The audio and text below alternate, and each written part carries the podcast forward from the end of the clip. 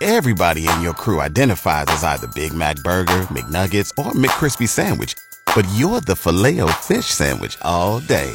That crispy fish, that savory tartar sauce, that melty cheese, that pillowy bun. Yeah, you get it.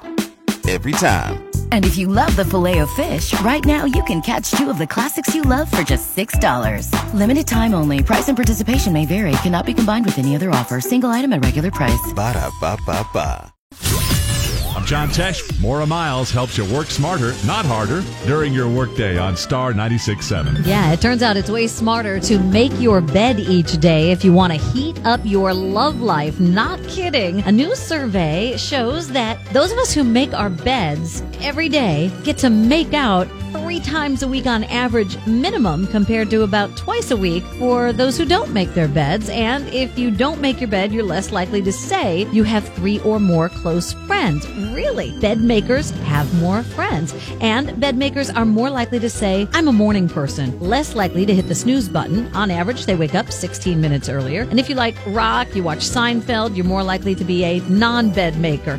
Bed makers like jazz and they watch shows like House Hunters. And if you make your bed, you might describe yourself as adventuresome, confident, sociable, or high maintenance. And if you don't make your bed, you're more likely to say that you're shy, moody, curious, or sarcastic. Bed makers will judge you for not making your bed. 42% said that if they were dating someone who didn't, it would be a turnoff. I'm Maura Miles with this simple way to work smarter, not harder. You can find it at star967.net.